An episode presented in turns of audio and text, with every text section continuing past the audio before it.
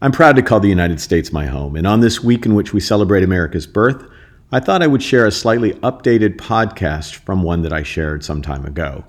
I offer it as my hope that we'll remain passionate about our views while extending compassion to those who share them and those who do not. The original podcast was titled The Kindness Gap Differentiation by Practicing Civility in Uncivil Times, and in consideration of the founding of this great country, I'll retitle it extending kindness for generations to come. In addition to highly conflictual political discourse, which may have sunk to an all time low in the United States, I've observed a number of people making obscene gestures at one another, swearing and ranting in stores, as well as during miscellaneous business transactions.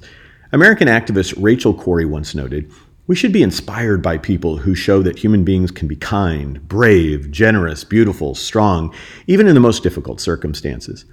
I'm convinced that there is a kindness gap in America and in business today, and that leaders who understand the gap can inspire their people to create differentiated human experiences. I work with a wide swath of leaders, most of whom have achieved success through kindness. Those leaders represent great Americans and outstanding world citizens.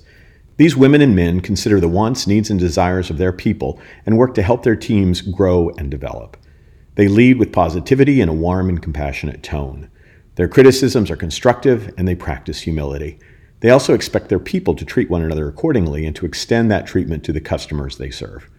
Conversely, in the course of my career, I've also encountered leaders who are selfish, surly, and condescending.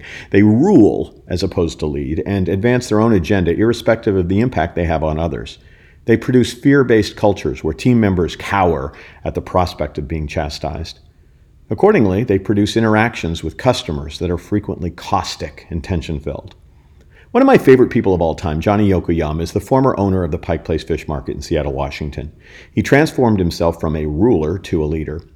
Johnny and I wrote a book together titled When Fish Fly about the Pike Place Fish Market and his cataclysmic transition. In short, there was a time in history when Johnny was far from kind. He came upon his anger and cynicism honestly. He had the emotional scars of having watched his father lose their family business when Franklin Delano Roosevelt signed Executive Order 9066 on February 19, 1942, which, among other things, led to the internment of Johnny's family along with scores of other Japanese Americans.